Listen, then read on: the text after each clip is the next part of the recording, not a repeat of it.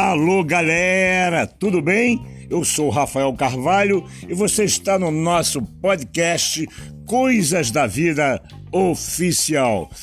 Pois é, gente, a gente chega hoje aí ao quinto e último episódio da histórica tour que o Circo Voador fez aqui do Rio de Janeiro, passando pelo Espírito Santo, pela Bahia, por Pernambuco, pelo Piauí e chegando, enfim, a São Luís do Maranhão, onde terminaria a nossa excursão, a nossa tour, que o nosso chefe, o nosso anjo, o nosso querido Perfeito Fortuna, pôs o nome de Coluna Voadora, Eu Não Prestes, Mas Eu Te Amo. E assim, a gente, acordando um pouquinho, para vocês saberem, a gente sim, né? Eu fui na frente com a Clélia, os três ônibus, que eu nem lembrava se eram três ou quatro, saíram de madrugada ali da Lapa, em direção à Vitória,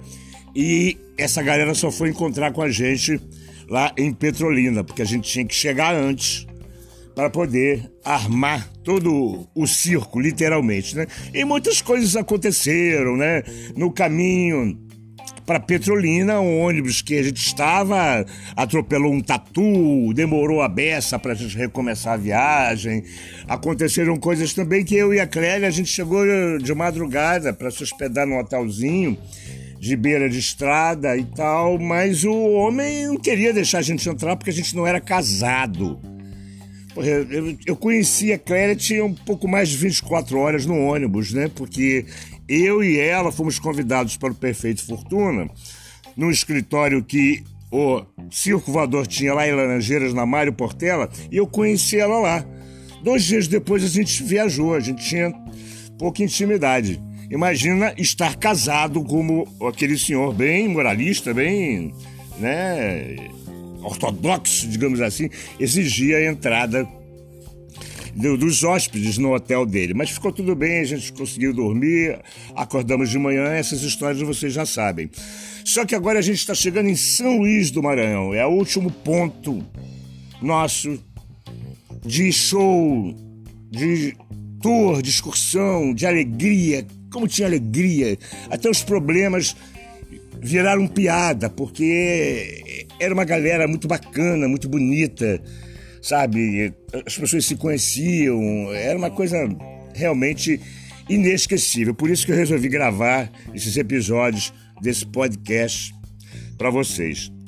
E aí, já junto, né? A gente já não estava mais viajando sozinho, já viajando em Petrolina, a gente já entrou no ônibus da galera, né? Direção a Teresina. E finalmente a gente chega em São Luís do Maranhão, numa tarde de fevereiro. Então, tinha uma nuvem no céu, sabe aquele algodãozinho, aquela pontinha do cotonete? Nem isso tinha, aquele céu lindo, maravilhoso, uma brisa gostosa, calor e tal, né? E essa trupe, que eu acredito que tenha tido mais de 100 artistas, ela foi distribuída já por outra produção, não era eu nem a Clélia, acho que era nível mesmo do Perfeito Fortuna.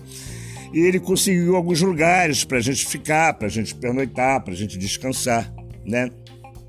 Numa dessas casas eu fiquei na Rua do Sol, a Rua do Sol, lá em São Luís do Maranhão. É uma rua linda, linda, linda, maravilhosa, em que todas as casas, né? Quem conhece São Luís, quem já pesquisou, a Rua do Sol, ela tem, assim, acho que mais de 2 quilômetros de extensão. E conseguimos uma casa de 2 andares, cheia de beliche, e vamos lá, é aqui mesmo que a gente vai ficar, né? Não tinha grandes condições assim de você guardar suas coisas, tinha que dormir com elas junto e, né, fazer o que? Era o que tinha pra gente, né? Essa casa lá na Rua do Sol, eu não lembro o número, senão eu diria pra vocês, porque esses detalhes são todos importantes. E aí, vários cômodos, vários ambientes, quartos, saletas e tudo, Quantos banheiros, eu perguntaria a você, para uma galera de mais de 30, quase 40 pessoas? Um banheiro. Um banheiro. Beleza, um banheiro, a gente faz uma fila que começa às 2 horas da manhã, distribui uma senha na hora do almoço do dia anterior e tudo bem. Mas acontece que o banheiro estava com defeito. É uma das coisas mais chatas, se você já passou por isso. Uma das coisas mais desagradáveis. E não tinha como usar aquele banheiro. Aquele banheiro, um pouco que foi usado, já ficou completamente um ambiente intransitável. Não tinha como. Bom, contratar um bombeiro, é claro, né? Beleza, alguém saiu, não me lembro quem. Eu não fui. Contratar um bombeiro. Ótimo, graças a Deus. Chega o bombeiro hidráulico com suas chaves, mexe aqui, mexe ali, mexe aqui. E ele fala, bom, não está pronto ainda que eu tenho que comprar uma peça. Ainda não está pronto. Avisem aí porque ainda não está pronto. Tudo bem. As pessoas apertadas, as pessoas precisavam ir no banheiro, mas realmente não tinha condições. E vamos esperar o camarada, o bombeiro. Vamos esperar um camarada que nunca mais voltou, que nunca mais apareceu. E a gente teve que se virar, porque a gente ficava muito mais tempo na rua do que na própria casa. A casa era para descansar, né? Porque se fosse realmente para a gente usar como moradia, seria uma coisa louca, né? Então, a gente começamos a produzir o espetáculo que a gente ia apresentar em São Luís do Maranhão, e o prefeito e a galera da produção que estava mais lidando com essa coisa da burocracia e tal, nós conseguimos uma oficina de trens desativados na beira do rio, lá em São Luís do Maranhão. Então aquele galpão gigantesco com as peças de trem todas empurradas para as paredes laterais do galpão, que dava condições da gente fazer esse show lá. Mas a gente tinha que chamar alguém especial, a gente tinha que chamar alguém que as pessoas conhecessem, porque ninguém conhecia a gente, né? Tudo bem que a gente tinha shows de música, teatro, malabares, mil oficinas e tal, mas o chamativo por esse show, lá nessa oficina de trens, a gente tinha que ter. E o grande Geraldo Azevedo, o grande Geraldinho Azevedo, né? Inclusive nascido ali em Juazeiro, onde a gente já está passado, aceitou o nosso convite e fez um dos shows mais lindos que ele deve ter feito na vida. Eu nunca mais encontrei com ele para perguntar isso, porque o amor estava tão grande ali, sabe? As músicas de Geraldo Azevedo romances puros, é o amor à flor da pele, então tinha tudo a ver com a gente ali, e foi um show realmente maravilhoso. Ele se apresentou, a gente se apresentou antes, e ele na pausa, a gente se apresentava, ele voltava, foi uma coisa realmente mágica, muito bonito, que acho que todos nós que participamos disso, a gente tem que ter aí realmente um agradecimento aí à natureza, aí aos deuses da arte, a Dionísio e todos eles, por nos proporcionarem conhecer um pedaço do Brasil tão rico, tão lindo, levando a nossa cultura e aprendendo com a cultura do Maranhão, do estado do Maranhão. Eu estava na janela dessa casa, final de tarde, 4, 5 horas da tarde, começamos a ouvir uns barulhos, um som de tambores. Não era um bumbo de carnaval, eram tambores. E a gente ouvia de longe.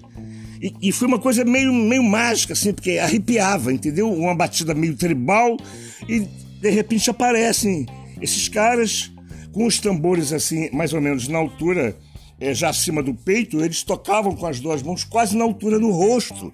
E é uma sensação, assim, incrível. Você nunca ter ouvido aquilo, sabe?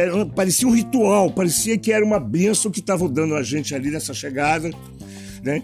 E fizemos o show e tal. Tive um dia de folga e eu peguei um barco, porque a gente tem a sensação de, por exemplo, Alcântara é 1h30 de barco.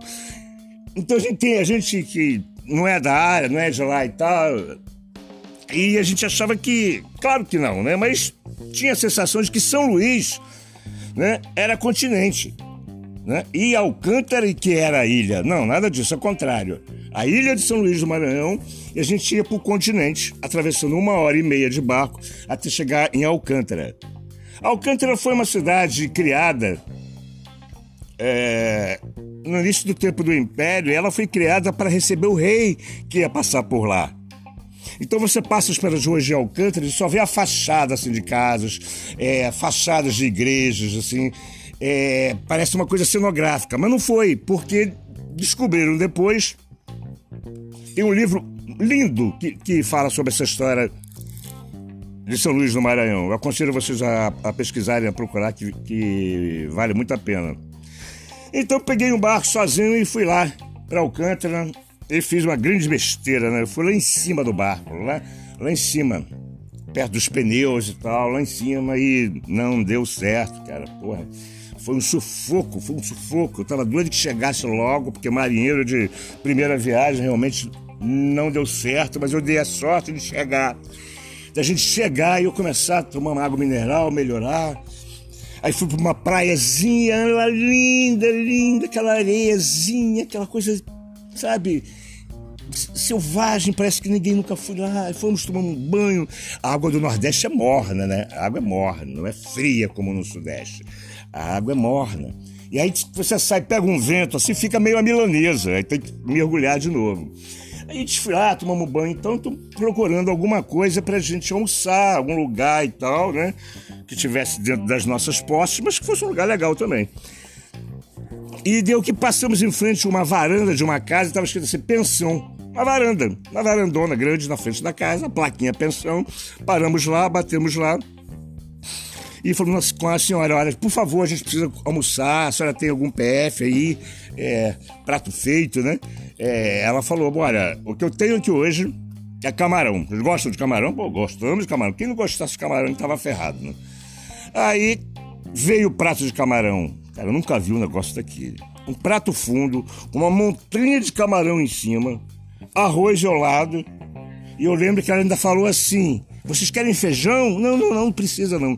Cara, comemos um absurdo de camarão, que hoje a gente pagaria aí R$12, até menos, né? Voltamos então para São Luís do Maranhão, numa viagem já mais tranquila e tal. O cara não voltou para consertar o banheiro. Eu não me lembro bem o que a gente fazia para resolver esse problema, porque era um problema gravíssimo, né? O cara nunca mais apareceu. Porque o ritmo é outro, cara, sabe? O ritmo é outro. Você não pode chegar numa cidade do Nordeste e querer que os caras tenham uma rapidez de McDonald's, entendeu? Com aquele sorriso falso, aquele sanduíche de plástico, né? Então teve uma vez eu cheguei ali no bairro do Porto, em São Luís do Maranhão, e pedi um suco de laranja e um hambúrguer. Pô, 20 minutos depois que eu pedi, aí chegou o hambúrguer.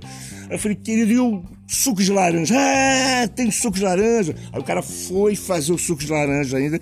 Então isso é belo, isso é o ritmo. É o ritmo das pessoas. Sabe, a gente aqui que mora em cidades metropolitanas é uma doideira. Você já acorda já a 220 volts. E lá era uma outra história. E eu queria lembrar, eu queria fazer uma homenagem ao nosso querido Besserman, nosso querido Bussunda, que esteve nessa trupe toda fazendo show aí pelo Brasil com a gente. A namorada dele se chamava Beatriz. E a bailarina quebrou a perna. Umas coisas assim que não deviam acontecer, deveriam ser proibidas de acontecer. Mas aconteceu também com o Bussunda, que roubaram dele, levaram dele alguma coisa, uma coisa de muito valor. Muito valor na época, tinha muito valor. E eu não vou dizer aqui o que era, porque o nosso Bussunda já está em outro plano físico e espiritual, e só merece realmente as nossas homenagens, a nossa alegria. Então, gente, esse é o último episódio da grande tour que o circo fez em 1986 em direção ao Nordeste do Brasil, apresentando a nossa arte e aprendendo muito com o pessoal de Vitória, com o pessoal de Juazeiro, aprendendo muito com o pessoal de Petrolina, aprendendo muito com a galera de Teresina e até quando a gente chega no Maranhão. Então, galera, foi isso aí. Esses episódios contam um pouco da história da grande excursão que o Circo Voador fez em 1986 em direção ao Maranhão. Queria agradecer a vocês a paciência aí. Qualquer dúvida, o meu e-mail é rafaelc98gmail, Rafael com F, C de Carvalho, 98 Gmail. Aí você manda um e-mail pra mim, pra criticar, pra me ajudar. Quem sabe a gente não volta até regravar alguma coisa. Então eu queria agradecer todas essas pessoas, sabe? A Clélia, o Perfeito, a Alice, a minha querida Alice de Andrade, filha de João Pedro de Andrade, que fez Macunaíma, vocês têm que pesquisar, que fez Tiradentes também, dos grandes cineastas brasileiros. A Alice, eu já tava meio...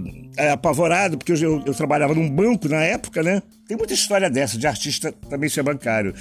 E não dava, ia ficar difícil para mim conseguir chegar a tempo de um ônibus. Mas a Alice conseguiu para mim um lugar no avião da FAB, um avro da FAB, que só pode... Ele só pode voar durante o dia, que ele não tem aparelhos assim. E é um avião de carga, onde a gente botou todas as caixas de som, tudo aquilo ali e tal.